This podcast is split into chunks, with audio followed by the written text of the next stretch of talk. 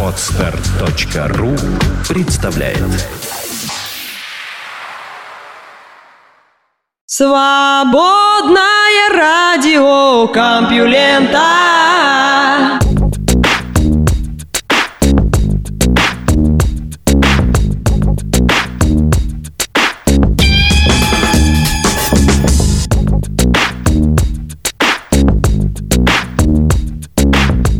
Всем привет и счастливого возвращения с выходных! Вы слышите Лёшу Халецкого, свободное радио Компьюлента, и этот выпуск называется «Горы и море». Будем переплывать моря, перелезать через горы и вообще продираться сквозь научные всякие интересные новости. Да, вы со мной?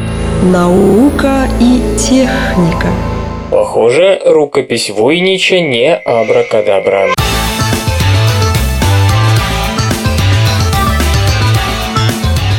Рукопись, недавно идентифицированная как относящаяся к началу 15 века и сочиненная на неизвестном языке с помощью неведомого алфавита, долгое время рассматривалась множеством исследователей в качестве шутки, созданной для введения в заблуждение покупателей редких и ценных книг. Ибо за набором незначащих символов скрывалась лишь пустота, нуль. Похоже, это мнение отжило своем. После того, как муж автора Овода в 1900 1912 году случайно нашел рукопись с непонятными символами, прошли десятилетия, но попытки ее дешифровки не дали никакого результата.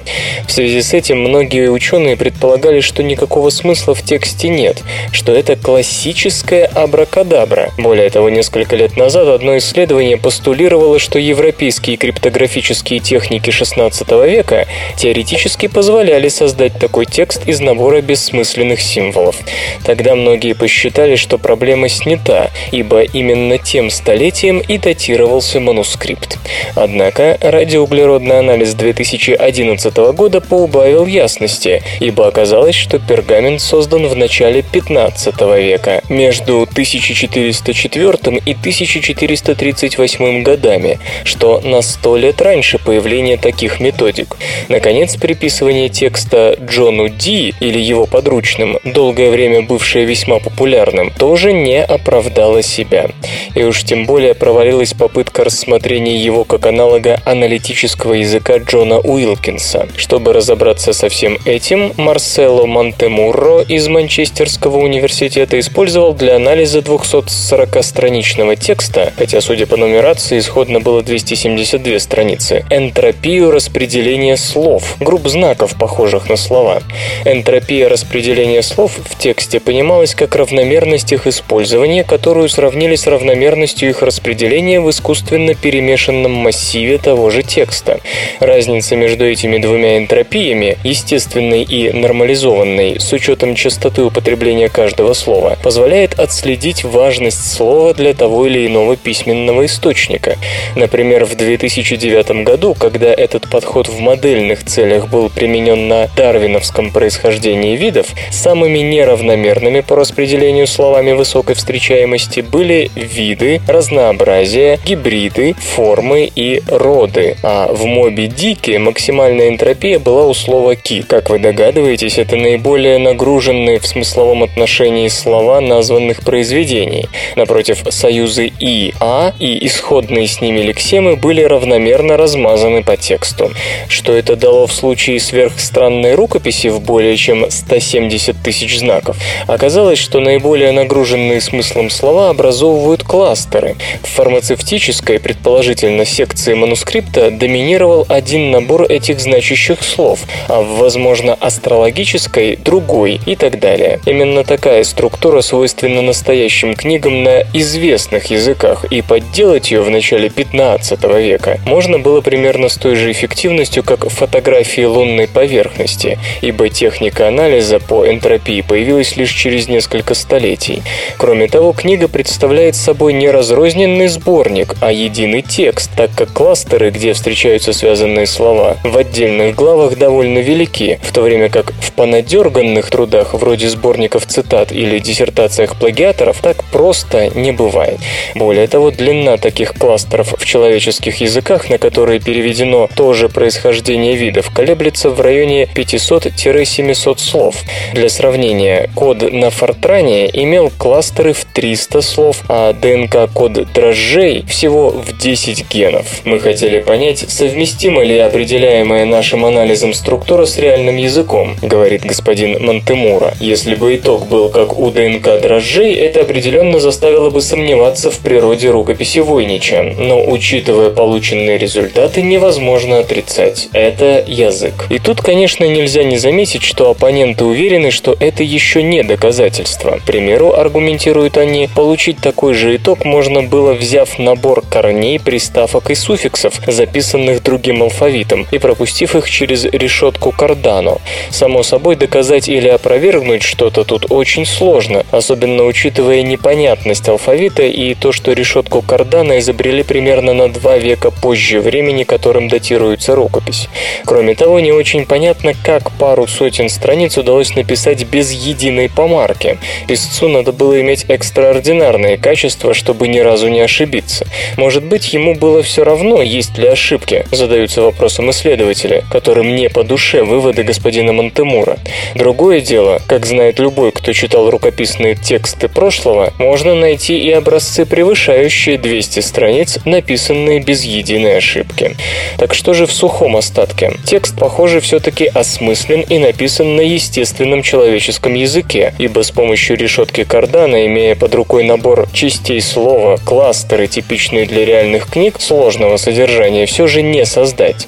Но есть нюанс. Что именно там написано? Предполагаемые ритуалы катаров, что-то другое, бог весть.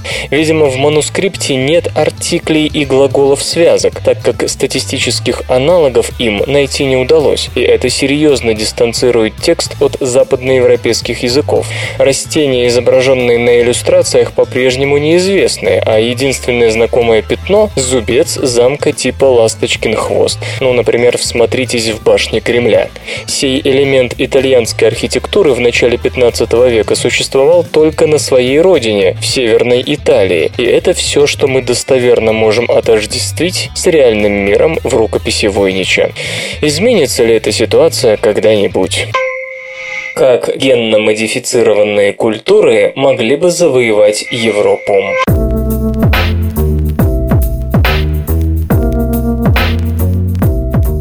Тщательно выбирая слова, министр охраны окружающей среды Великобритании Оуэн Паттерсон заявил на днях, что правительство проведет более просвещенную дискуссию по поводу генетически модифицированных культур и что ему известны взгляды тех, кого беспокоит эта тема и кто нуждается в особых уверениях. Короче говоря, Великобритания хотела бы заручиться поддержкой общественности и начать кампанию за отмену моратория на распространение генно-модифицированных модифицированных культур в Европе.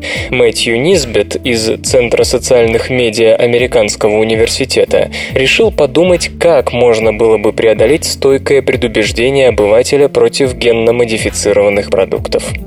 Недавний опрос, проведенный Британской научной ассоциацией, показал, что когда респондентам предлагают подумать о пользе ГМО для здоровья человека и окружающей среды, подавляющее большинство британцев поддерживает генно-модифицированные культуры. Но когда спрашивают в общем, примерно 40% не могут выбрать между рисками и преимуществами. Скепсис демонстрирует каждый десятый. В остальной Европе оппозиция еще сильнее. Господин Несбит отмечает, что укоренившееся неприятие ГМО не результат невежества, так что информировать население тут бесполезно. Дело в определенной системе ценностей. Противники генно-модифицированных культур зачастую придерживаются идеализированных взглядов на природу и сельское сельское хозяйство, выражая озабоченность из-за отхода от традиционных агрокультурных методов и глубокое недоверие к биотехнологической промышленности. Когда в Великобритании проводились испытания генно-модифицированной пшеницы, никакие заявления со стороны чиновников и ученых не могли подавить протесты и успокоить колеблющихся. А все дело в том, отмечает господин Несбит, что эти увещевания игнорировали истинную причину такого отношения к ГМО. По его мнению, сторонникам генно-модифицированных культур по всей Европе следует инициировать диалог не только о научной стороне проблемы, но и о вопросах, касающихся контроля над экспериментом и прозрачности результатов, а также культурных и экономических последствий введения генно-модифицированных культур. Свое слово должны сказать экологи. Хороший пример Марк Линос, который некогда возглавлял организацию, выступавшую против генно-модифицированных образцов, но потом публично заявил о смене своей позиции, хотя мировоззрение осталось у него тем же. Это большая победа сторонников ГМО, ведь до самого недавнего времени экологи почти никогда не высказывались в их пользу, хотя могли признавать некоторые преимущества, например, в решении проблемы изменения климата. Своим выступлением господин Линос создал важный прецедент. Теперь другим крупным экологам, которые в душе, может быть, и поддерживают ГМО, но боятся в этом признаться, легче найти в себе мужество и последовать его примеру. На карту поставлено доверие к экологическому сообществу вообще. В дальнейшем правительству следует заняться вербовкой тех, чье мнение ценится на локальном уровне. Не только экологи, но и фермеры, работники здравоохранения и другие могли бы начать обсуждение со своими коллегами, компромисса между преимуществами и рисками генно-модифицированных культур. Люди более восприимчивы к информации, которая поступает не сверху, а от друга, соседа, сослуживца.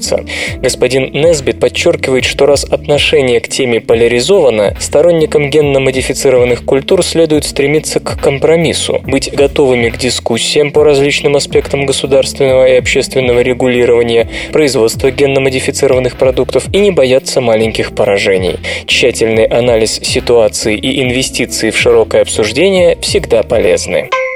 Вы слышите голос Валеры Халецкого. Лёши. Лёши Халецкого. В эфире радио «Маяк». Свободное радио Компьюлента. Ну, как-то так. Как и зачем создан транзистор без полупроводника?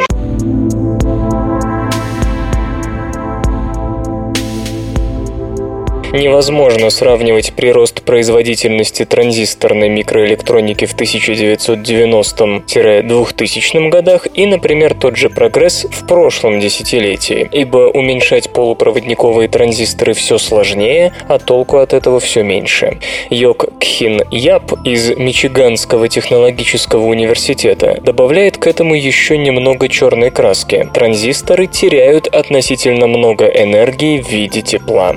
В попытке попытке обойти эту сложность исследователь создал транзистор на основе ковра нанотрубок из нитридобора. В норме это изолятор с высоким сопротивлением. При помощи лазеров на него помещались золотые сферы диаметром в 3 нанометра каждая, небольшие квантовые точки. Поскольку нанотрубчатый ковер не давал золотым квантовым точкам оказаться в неправильной позиции, электроны могли путешествовать по такому транзистору только по заранее заданному маршруту от одной квантовой точки к другой. Эта картина радикально отличается от царящей в транзисторах, которые мы используем, чтобы прочесть эту фразу, где электроны носятся как этносы во времена Великого Переселения, контролируемые лишь в целом, а потому способные рассеиваться, расходуясь на создание ненужного тепла, а вовсе не на вычисление. Представьте себе нанотрубки как реку с электродами на каждой стороне. Теперь вообразите, что между берегами протянулась тонкая цепочка камней, только что не стихами говорит говорит разработчик. Электроны прыгают между отдельными камнями, но камни так малы, что вы можете пропустить через реку только один электрон за раз. Каждый электрон следует по одному и тому же пути, так что устройство в целом всегда стабильно. Как вы уже заметили, перед нами транзистор без какого бы то ни было полупроводника. Квантовые точки настолько тонко регулируют поток электронов, что проводимость в устройстве возникает только тогда, когда напряжение превышает заранее заданную данный уровень. В противном случае это изолятор. Итак, в этом квантовом туннелировании сам канал всегда остается холодным, поскольку утечки невозможны. А значит, таким устройствам не нужно охлаждение, и они вполне работают при комнатных температурах, не разогреваясь. Это принципиально отличает их от основанных на кремнии, подверженных утечкам и требующих неумолчной работы кулера. Разработка Йок Хин Япа пока имеет микрон в длину и примерно 20 нанометров в ширину. Размеры золотых частиц не превышают нанометров, поэтому общее количество золота в нее транзисторе пренебрежимо мало, а теоретическое дно миниатюризации прибора далеко-далеко впереди. Разработчик, само собой, подал заявку на патент и рассчитывает на внедрение технологии в относительно короткие сроки. Культура. Возможно ли возрождение интерактивных новелл?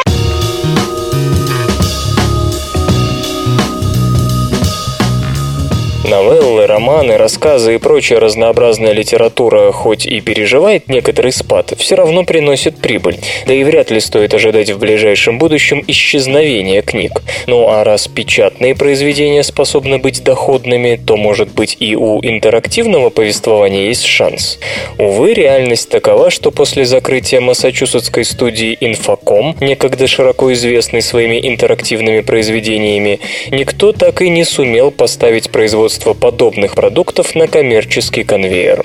Между тем, почти у каждого из нас есть смартфон и планшет, так почему бы не завалить их такого рода интерактивом? О текущем положении дел рассказывает Майкл Берлин, работавший в Инфоком в начале 80-х. Именно он ответственен за такие хиты, как Suspended и Infidel. В 1984 году он ушел из компании и занялся дизайном более привычных для нас игр. Но лишь до тех пор, пока не увидел увидел первый iPhone. Умилившись тому, как можно организовывать и подавать информацию в новом гаджете, специалист занялся проектированием и разработкой игры, напоминающей сериал CSI. Результатом стал проект Art of Murder, доступный на iOS и Windows 8. Это квест, в котором нам уготована роль детектива. Мы собираем улики, ищем доказательства преступления, проводим всевозможные исследования, опрашиваем свидетелей и подозреваемых, чтобы в итоге грамотно оформить дело для передачи в суд.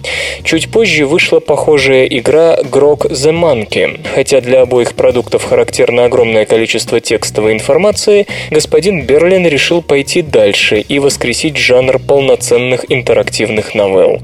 И вот на прошлой неделе мы получили проект Reconstructing Remy, который, как нас уверяют, полностью стер грань между игрой и книгой. В новинке нет никаких пазлов или заданий. Ваша единственная цель цель читать. Причем материал подается в весьма необычной форме. Лишь начало повести линейно и структурировано. Дальше нужно самостоятельно исследовать локации, открывать и поглощать новые главы, порядок которых может варьироваться. Наконец, любая глава написана так, что ее можно было читать в отрыве от других, а последовательность чтения влияла бы на общий сюжет. Популярность смартфонов iPhone и вообще мобильных платформ открыла новые пути для распространения интерактивных книг. Что важнее, у писателей и разработчиков программного обеспечения появилась возможность заработать на подобных проектах. Когда-то подобные игры выходили и на персональных компьютерах. Сейчас, разумеется, вы едва ли найдете достаточно покупателей, которые заплатят деньги за продукт, в котором нужно лишь читать. Зато среди пользователей мобильных телефонов таких потенциальных клиентов масса. Если небезызвестный ридер Kindle дал шанс независимым писателям, то iPhone и iPad позволяют производителям интерактивных новелл публиковать свои работы и зарабатывать на этом. В общем, если вы играли в такие текстовые квесты, как Zork и Hitchhiker's Guide to the Galaxy, то сейчас самое время поддержать новых авторов и помочь жанру возродиться на нынешних платформах. Железо и гаджеты. Росфер – необычный робот сферической формы.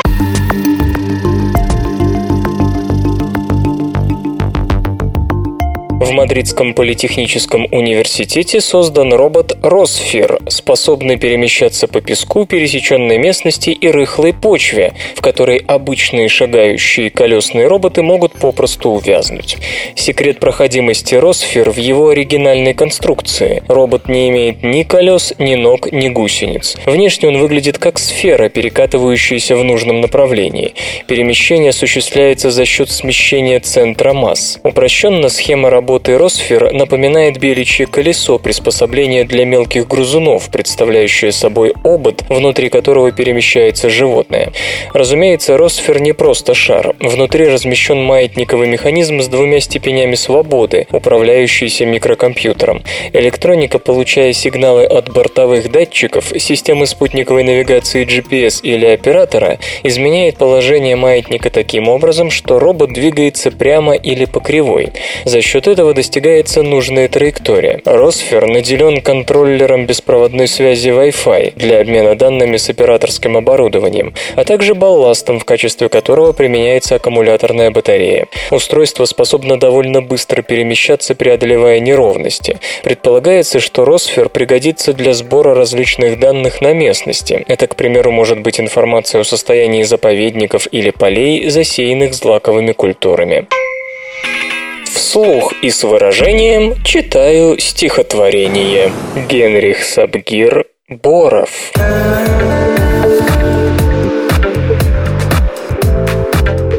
Сидоров решил зарезать Борова. Боров при виде Сидорова все понял, закричал от страха, побежал, волоча по снегу брюха. Сидоров за ним. «Убью, мать твою!» Боров припустился вдоль заборов. Верещит отчаянно, удирая от хозяина. Сало забежало во двор Егорова. Сидоров и Егоров ловят Борова. Сидоров со свиньей разговаривает, держит нож за спиной, уговаривает. «Мой хороший, мой родной!» Егоров по башке поленом. Хряк, брык в снег. Сидоров прижал коленом брюхо, в душу погрузил клинок.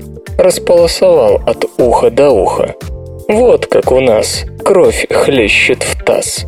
И лежа в луже крови похрюкивает Боров. Доволен Сидоров. Помог ему Егоров. Наука и техника.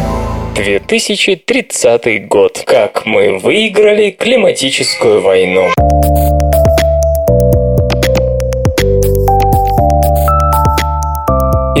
Изменение климата далеко не самая главная тема политических дебатов международного и местного уровня. Однако риск того, что глобальное потепление превысит 4 градуса по Цельсию и наши хорошо прожаренные потомки не придут навестить могилы предков, никуда не делся.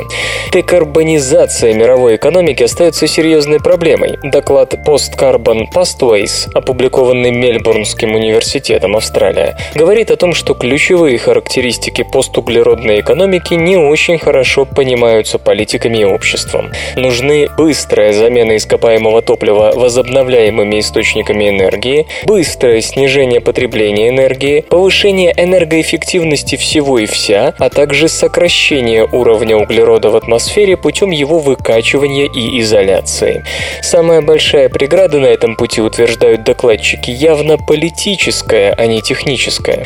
Каким же образом можно было бы отказаться от нефти, газа и угля достаточно быстро и в нужном масштабе. Составители документа задали экспертам следующий вопрос. Представьте себе, что сейчас 2030 год и проблема решена. Есть надежда, что катастрофических последствий изменения климата удалось избежать. Как мы это сделали? Вот несколько ответов. Джонни Клэд, бывший исполнительный директор климатического проекта Альберта Гора, делает ставку на образование. Постепенно с каждым годом повышался уровень осведомленности населения населения и политиков проводилась работа с предприятиями. В результате скептики и те, кто предлагал ничего не делать и вкладывать больше денег в добычу нефти и угля, откатывались все дальше и дальше на обочину. А Мари Ловенс, генеральный директор Института скалистых гор США, полагается на здравый смысл.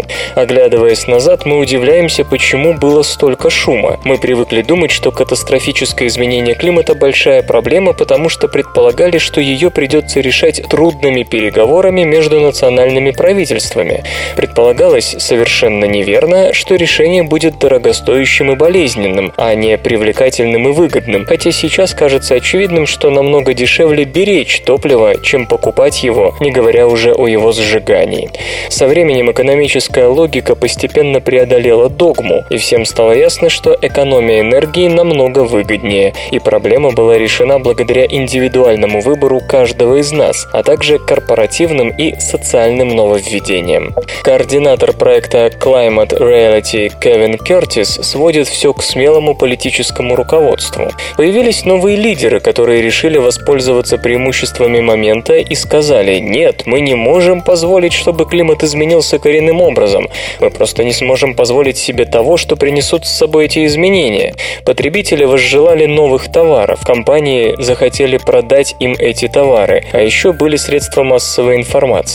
Из разных слоев общества восстали истинные лидеры, которые отвергли статус-кво, скептицизм, причитание о том, что уже слишком поздно. Это было стихийное разрозненное движение, которое стало результатом информирования всех нас о происходящем. Член римского клуба и председатель организации Safe Climate Australia Йен Данлоп слегка пессимистичен. Людей разбудило страшное стихийное бедствие. Общество наконец-то осознало, что происходит, и стало задавать вопросы. Оказалось, что за 30 предыдущих лет не было сделано ничего. Деловые и политические круги почувствовали наше мощное давление, и вот тогда стали приниматься реальные меры. Старые лидеры ушли, и появились новые, способные взяться за дело. Джон Шельнубер, директор Потсдамского института изучения климатических изменений и советник канцлера Германии Ангелы Меркель, объединил в своем ответе все предыдущие. Увы, катастрофа действительно произошла, и она изменила многое. Примерно так же, как за несколько лет до этого ураган Катрина много изменил в Америке. Вторым важным фактором стала политическая воля. Меркель хватило смелости признать, причем отметим от себя, уже хватило смелости признать, что она ошибалась с экспериментом по широкому распространению атомной энергетики, и это способствовало переходу на возобновляемые источники энергии. Подобные руководители появились также в Китае, США, Австралии. Третье – социальное нововведение. Люди стали говорить, мы хотим, чтобы энергоснабжение осуществлялось полностью на общественных началах. Мы, граждане, выкупим электростанции, мы выкупим электросети, мы справимся. Ну и подытожив, хочется спросить, а что бы сделали вы? Какую роль в этой истории готовы сыграть вы? Наши мышцы оказались метаматериалом.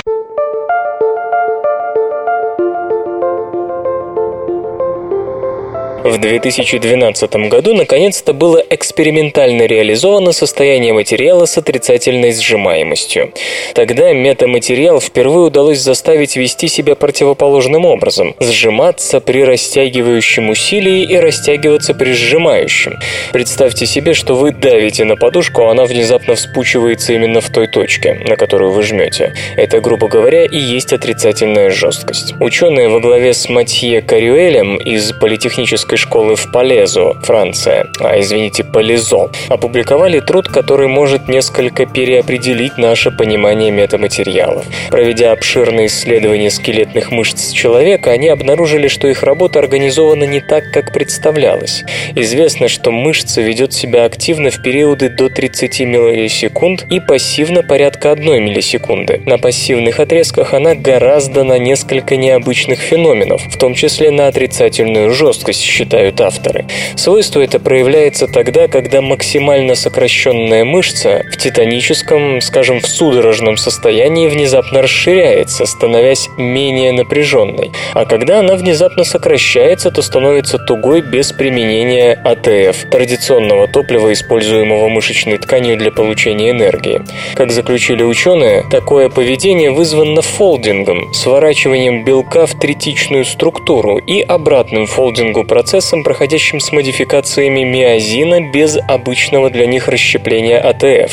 При этом мышцы в основном работали близ критической точки, показывая синхронизированное поведение на микроуровне. Сходно вели себя и полученные в прошлом году метаматериалы с отрицательной жесткостью, свойства которых обусловлены не столько параметрами составляющих их элементов, сколько искусственно организованной периодической структурой. Подчеркну слово «искусственно». Предполагалось, что в естественных условиях метаматериалы возникнуть не могут, ибо создание периодической структуры довольно сложно, и человеческое материаловедение лишь недавно научилось справляться с ним. Теперь же свойства метаматериалов оказались присущи материалам до нельзя природным, мышцам нашего тела. В экспериментах было выявлено, что кроме этого поперечно-полосатая мышца напрягает и расслабляет свои компоненты не так, как известные нам умные материалы, а вся сразу, получая высокосинхронизированное усилие при относительно малых энергозатратах. За этим коллективным поведением мышечных элементов должна стоять какая-то внутренняя архитектура, в которой взаимодействие на больших расстояниях доминирует над взаимодействием на малых дистанциях.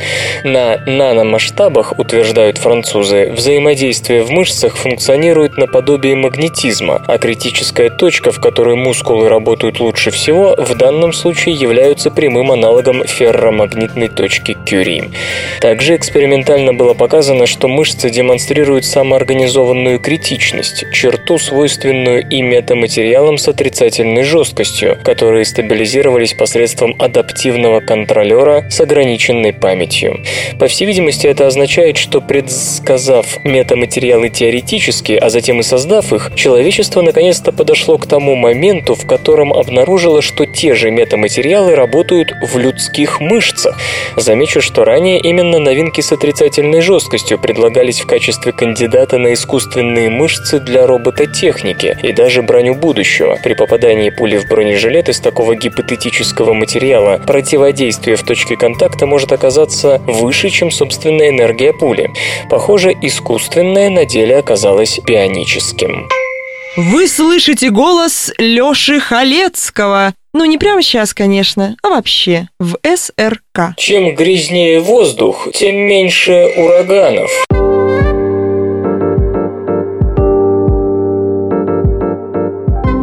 Меры по очистке воздуха не только сделали население Западной Европы и США здоровее, но и, возможно, способствовали учащению в Северной Атлантике тропических штормов, начиная с середины 90-х годов. Новое исследование показало, что количество бурь падает, когда загрязнение повышается, и наоборот. Дальнейшее ужесточение контроля за аэрозолями может привести к тому, что в следующую пару десятилетий число тропических штормов достигнет рекордного показателя показателя. Этого опасается Ник Даунстоун из Центра Хедли Метеорологического бюро Великобритании. Предыдущие исследования не выявили связи между количеством бурь и способностью аэрозолей охлаждать поверхность планеты, рассеивая свет. Но аэрозоли также увеличивают яркость и время существования низких морских облаков. Когда господин Данстоун добавил этот эффект в свои климатические модели, эти облака охладили поверхность сильнее, чем ожидалось. Исторически этот охлаждающий эффект оказался самым существенным в Северной Атлантике, рядом с источниками выброса аэрозолей в США и Европе.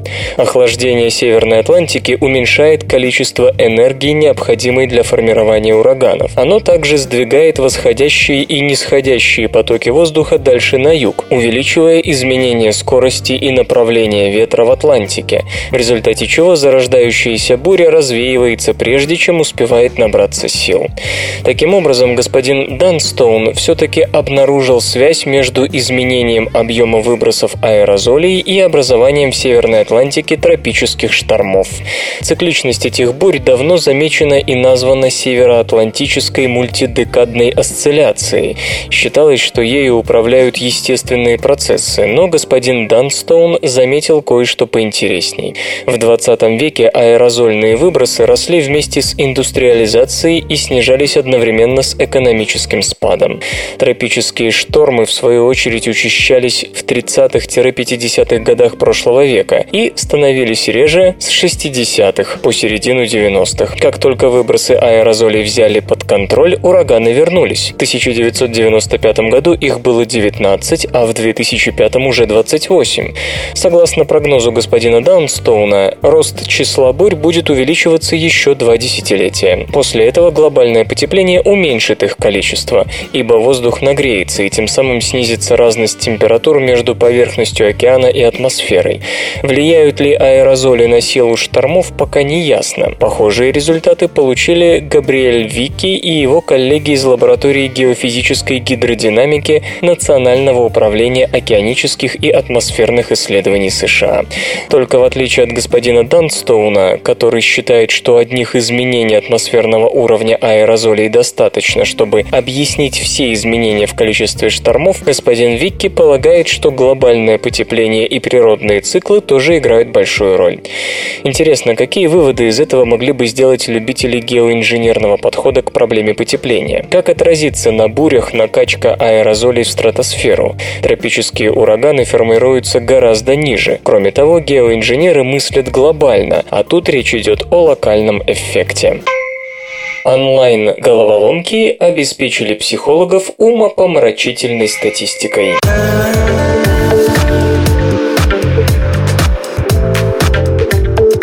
Чтобы узнать, что влияет на наше мышление, психологи использовали данные о 35 миллионах пользователей сайта с онлайн-головоломками, которые выполнили в общей сложности 600 миллионов заданий. Группа исследователей, сотрудничающих с сайтом lumosity.com, использовала развивающие компьютерные игры, чтобы оценить, как на наше мышление влияют алкоголь и сон. lumosity.com как раз и есть собрание такого программного обеспечения, которое помогает разработать память, мышление и иные когнитивные навыки. Количество данных, использованных в работе, впечатляет. В исследовании было задействовано 35 миллионов пользователей, которые выполнили в общей сложности более 600 миллионов заданий. Ученые оценивали скорость выполнения заданий, объем памяти и пластичность мышления в зависимости от разных условий, а также то, как эти свойства мышления меняются со временем. Оказалось, как сообщается во Frontier Adventures in Human Neuroscience небольшие порции алкоголя стимулируют мышление. Те, чья дневная порция составляла от 18 до 36 мл спирта, это 1-2 американских дринка, выполняли задания лучше, чем абсолютные трезвенники или пьющие больше. У вторых когнитивные способности падали пропорционально выпиваемому. Что же до сна, то тут психологи советуют спать не меньше и не больше 7 часов в сутки, ибо недосып и пересып недосып в равной степени ухудшали мыслительные способности. С возрастом когнитивные таланты снижались, но если новое задание опиралось на прежде усвоенные сведения, то ухудшения были не так заметны, как в том случае, когда тест предполагал запоминание новой информации. Полученные результаты в целом оказались ожидаемыми и соответствовали многочисленным психологическим экспериментам. Однако в рассматриваемой работе, как особо подчеркивают ее авторы, впервые использовалась такое огромное количество данных. Колоссальная статистика, по мнению исследователей, делает полученные результаты наиболее репрезентативными в своей области, в отличие от обычных психологических экспериментов, ставящихся на университетской аудитории. С этим, впрочем, не все согласны. Так, Фредерик Анверзакт из Университета Индианы обращает внимание на то, что все эти миллионы подписчиков lumosity.com преимущественно не старые люди, живущие в США или Европе, и кроме кроме того, заинтересованные в подобном времяпрепровождении. То есть вся эта почти астрономическая статистика относится не к вообще людям, а к ограниченной выборке. Кроме того, выводы относительно возрастных изменений делались на группе в 22 тысячи человек, так что можно сказать, что исследование привлекает внимание не столько результатами, сколько тем, что указывает на новый источник данных, который может ответить на множество вопросов. Нужно лишь их правильно задавать. Растения подсчитывают, сколько крахмала они могут съесть за ночь.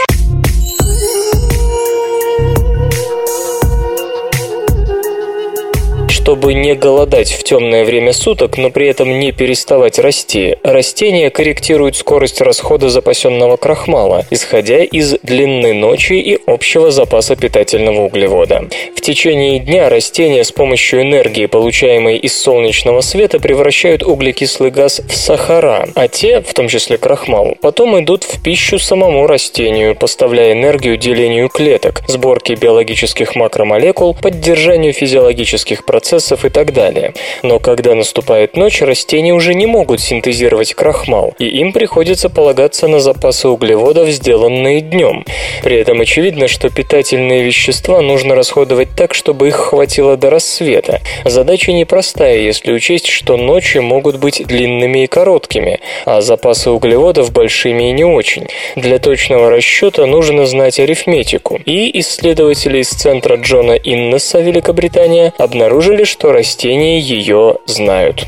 Собственно, арифметические действия нужны не все, а только одно – деление, чтобы поделить запасы углеводов на время, оставшееся до рассвета. Мартин Хауард и Элисон Смит вместе с коллегами выяснили, что в листьях растений есть механизм, оценивающий запас крахмала. Информация же о продолжительности ночи поступает от биологических часов. После деления одного на другое метаболизм растений корректируется так, чтобы до наступления дня израсходовалось не более 95% запаса крахмала. Свою гипотезу исследователи обосновали в математической модели, описывающей расход крахмала в растительных клетках в зависимости от двух переменных – общего количества питательного углевода и времени, которое нужно протянуть до рассвета. Данные об общем количестве крахмала стимулируют его расход, а информация о времени, наоборот, тормозит. От их соотношения зависит, как быстро растение будет подъедать свои запасы. Модель была подкреплена опытами с растениями Arabidopsis thaliana, у которых либо были мутации в генах, отвечающие за расщепление крахмала, либо нарушен суточный ритм. Такая бухгалтерия, по словам ученых, нужна растениям для того, чтобы с максимальной эффективностью использовать имеющиеся ресурсы. С одной стороны, как можно больше запасов расходуется на рост организма, с другой, до голода дело все равно не доходит. Исторический анекдот. Король Англии Георг IV всю жизнь страстно ненавидел свою жену. Он и женился только потому, что парламент пообещал ему заплатить 80 тысяч фунтов стерлингов за женитьбу на какой-нибудь протестантской принцессе. Каролина Брауншвейгская оказалась не очень молодой и совсем некрасивой. Жили супруги всегда раздельно, разводиться Георгу не разрешали. И вот в июне июне 1821 года обергоф-маршал доложил королю, «Государь, только что получено известие о кончине злейшего врага вашего величества». Король воскликнул, «Неужели она умерла?» И, к огромному своему разочарованию, узнал, что речь идет всего лишь о Наполеоне Бонапарте. Наука и техника. Чтобы избавиться от алкоголизма, нужно забыть о нем.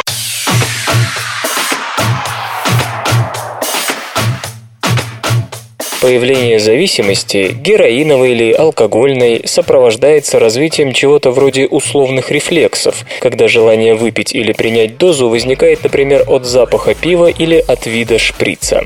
Такая связь между стимулом и желанием со временем укрепляется настолько, что избавить от пациента от зависимости становится очень трудно. Даже если сам человек перестает хотеть вредное вещество, ему о нем напомнят внешние раздражители, запахи, какие-то жизненные ситуации и тому подобное. Этого можно было бы избежать, если бы мозг забыл про признаки былой зависимости.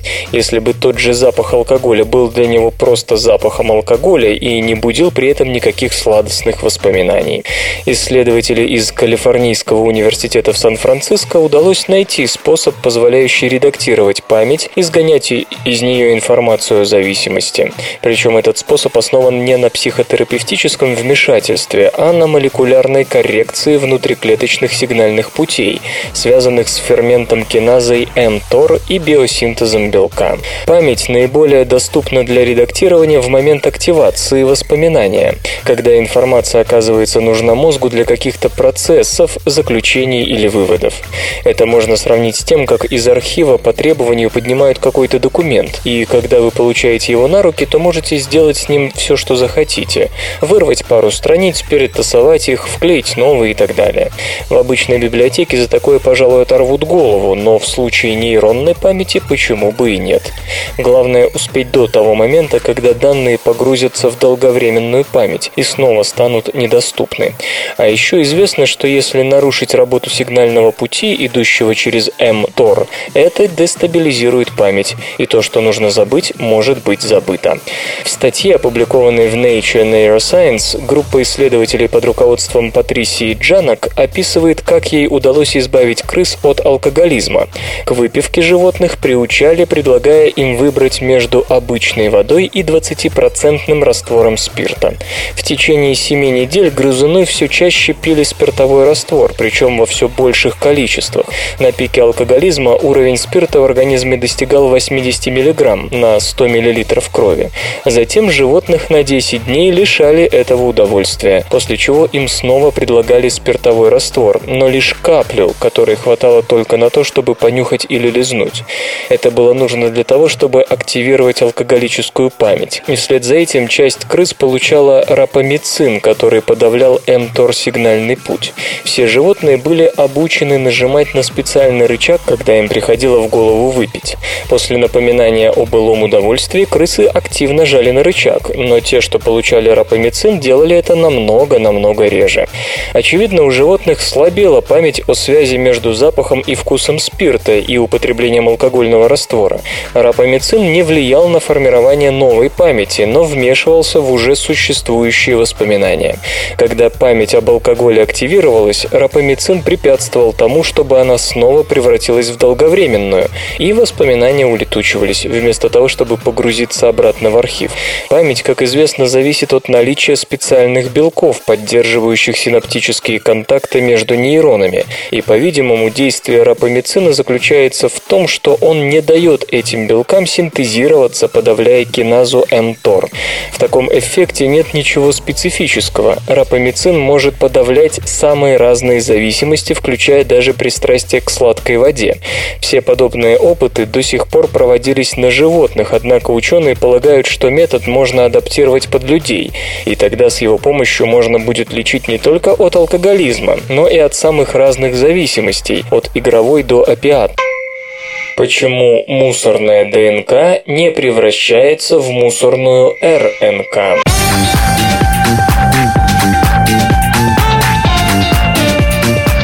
Лишь около 15% человеческого генома заключает в себе информацию о белках. И именно эта ДНК служит матрицей для синтеза матричной РНК, на которой потом рибосомы строят полипептидные цепи. Однако несколько лет назад обнаружилось, что РНК синтезируется еще и на части так называемой мусорной ДНК, которая как будто не выполняет никаких известных полезных функций.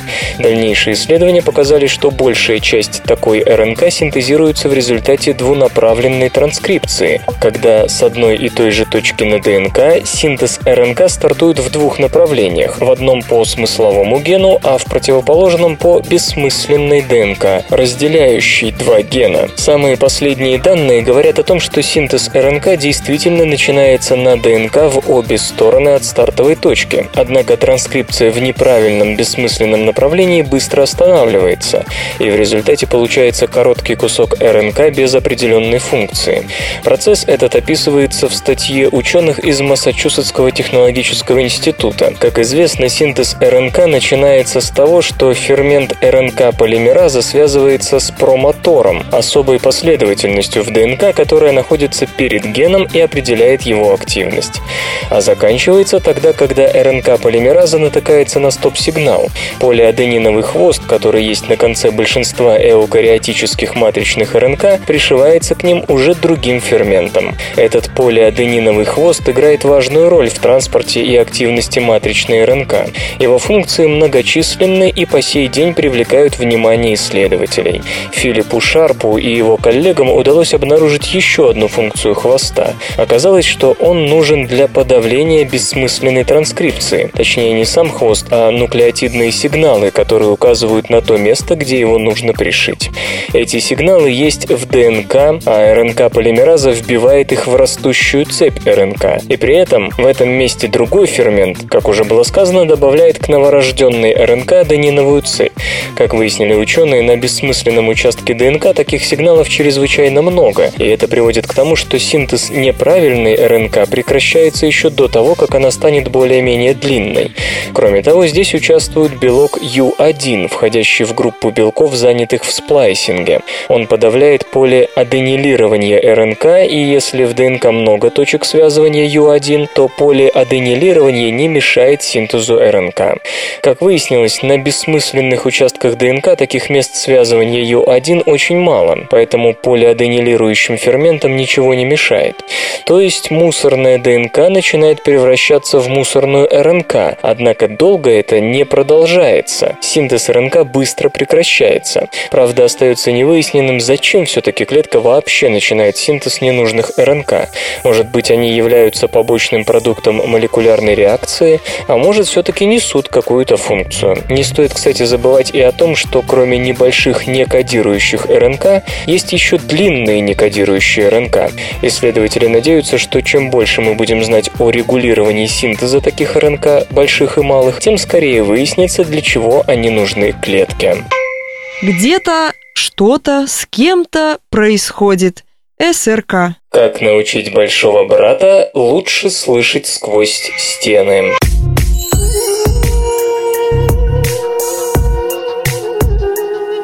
Ученые под руководством Сэма Ли из Физического института университета Йонсей, Южная Корея, нашли способ слышать сквозь стены. Они, конечно, никакие не первопроходцы. В 1998 году было обнаружено, что дыры, сделанные в металлическом листе и по размерам уступающие световой волне, могут пропускать эту самую световую волну очень-очень хорошо. Лучше, чем позволяла тогдашняя теория, которая утверждала, что свет должен рассеиваться являются нанодырами.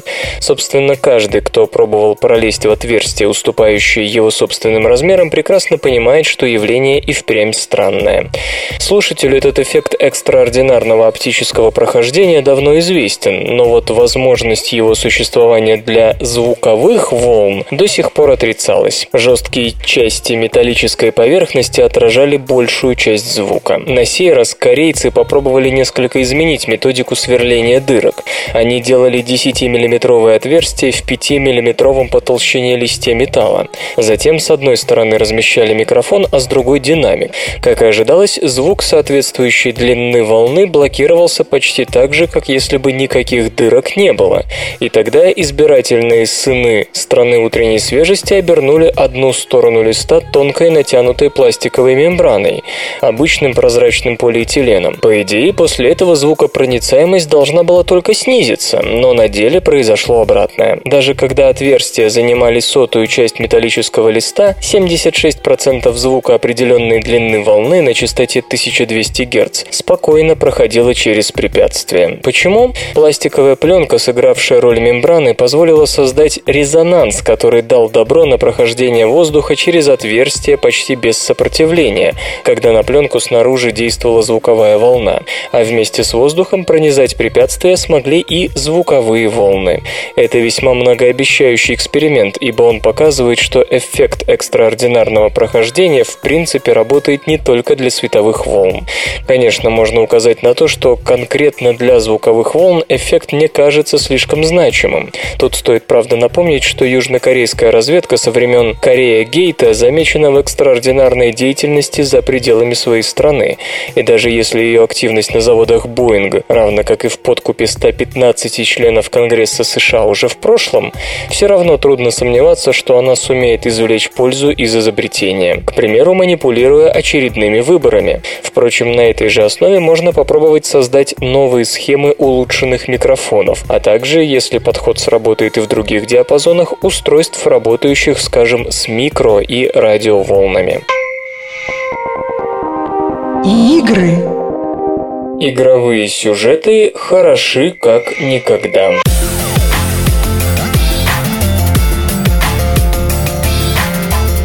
Рагнару Торнквисту, руководителю проекта Dreamfall Chapters, автору The Longest Journey и Dreamfall The Longest Journey, не нравятся взгляды Джорджа Лукаса на игровую индустрию. Примерно в середине июня господин Лукас и Стивен Спилберг, обсуждая будущее игровой индустрии, уделили особое внимание сюжету и его подаче. Как только вы берете в руки контроллер, в сердце что-то щелкает и начинается банальный спорт, заявил господин Спилберг. Нужно поместить человека внутрь происходящего, ибо только так можно добиться успеха. И неважно, идет ли речь о виртуальном 3D-пространстве или киноэкране. Ну а господин Лукас и вовсе считает, что играм необходимо пройти долгий эволюционный путь, прежде чем их сюжеты и способы подачи смогут приблизиться к кинокартинам вроде «Титаника». По его словам, огромную роль тут сыграет женская аудитория. Самой успешной игрой в следующие пять лет будет та, что заставит вас сопереживать персонажам персонажам. Женская часть аудитории очень любит чуткие истории. В общем, именно такой проект ждет невероятный коммерческий успех. Переворот случится тогда, когда девелоперы расскажут захватывающую любовную историю или нечто подобное. Все это словоговорение очень не понравилось господину Торнквинсту, одному из самых выдающихся квестостроителей всех времен. «Меня разозлило это, ибо прямо сейчас я играю в The Last of Us», — пояснил Рагнар. «Не буду раскрывать сюжет, сюжет, но скажу, что начало игры устанавливает сильную эмоциональную связь между игроком и персонажами. Когда вы берете контроллер, сердце не отключается, вы сопереживаете. Конечно, всегда есть куда расти, но по мнению автора Dreamfall Chapters, игры уже достигли больших высот. Именно в них мы видим больше всего экспериментов с сюжетом и его подачей. Возьмите хотя бы Journey, одну из лучших игр, в которую я когда-либо играл. Она рассказывает историю через картинки и музыку, которую вы никогда не увидите по телевизору. Впрочем, господин Торнквист не уточняет одного. Игр, подобных Journey, катастрофически мало. Если в киноиндустрии ежегодно выходит несколько картин с блистательными повествованиями, то в игропроме это явление разовое.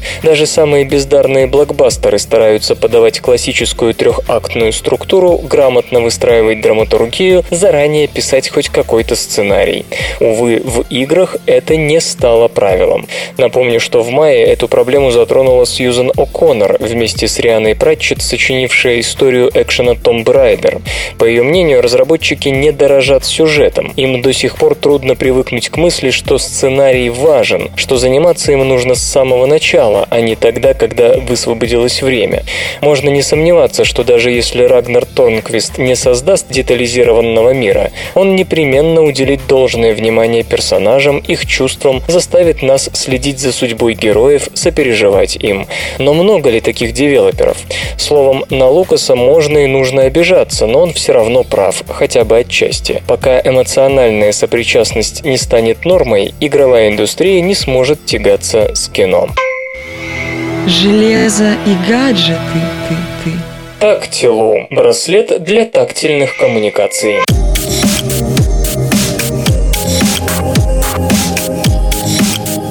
Международная рекламная сеть Child Worldwide и коллектив Pan Generator представили экспериментальный проект Tactilo по созданию системы тактильных коммуникаций. Идея заключается в том, чтобы дополнить существующие средства голосовой и визуальной связи возможностью передачи на расстоянии физических ощущений. Речь идет об имитации прикосновений в области запястья. Основной элемент Tactilo – специальный браслет, надевающийся на руку. Обмен сигналами происходит через Bluetooth-соединение или по мобильной связи. Во втором случае потребуется подключение к смартфону. По задумке разработчиков, пользователи смогут отсылать друг другу прикосновения с различной силой нажатия, выражая тем самым эмоциональное состояние.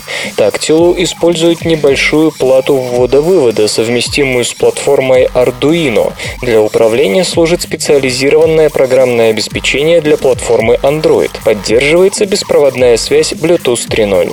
Для обеспечения тактильной связи браслет использует 5 актуаторов, выполненных с применением технологии FlexiNow.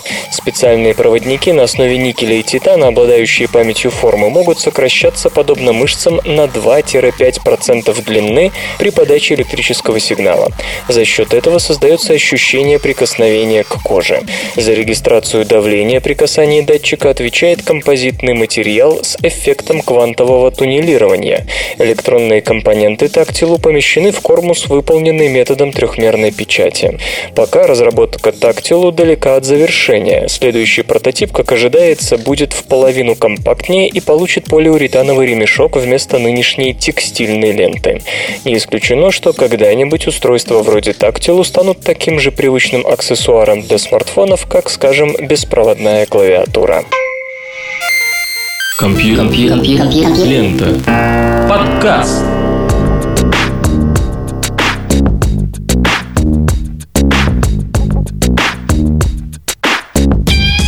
Горы и моря преодолены. Этот выпуск свободного радиокомпьюлента подошел к концу. Вы слышали Лешу Халецкого, и осталось только песенку прослушать. Свободное радио Компьюлента. Скачать другие выпуски подкаста вы можете на podster.ru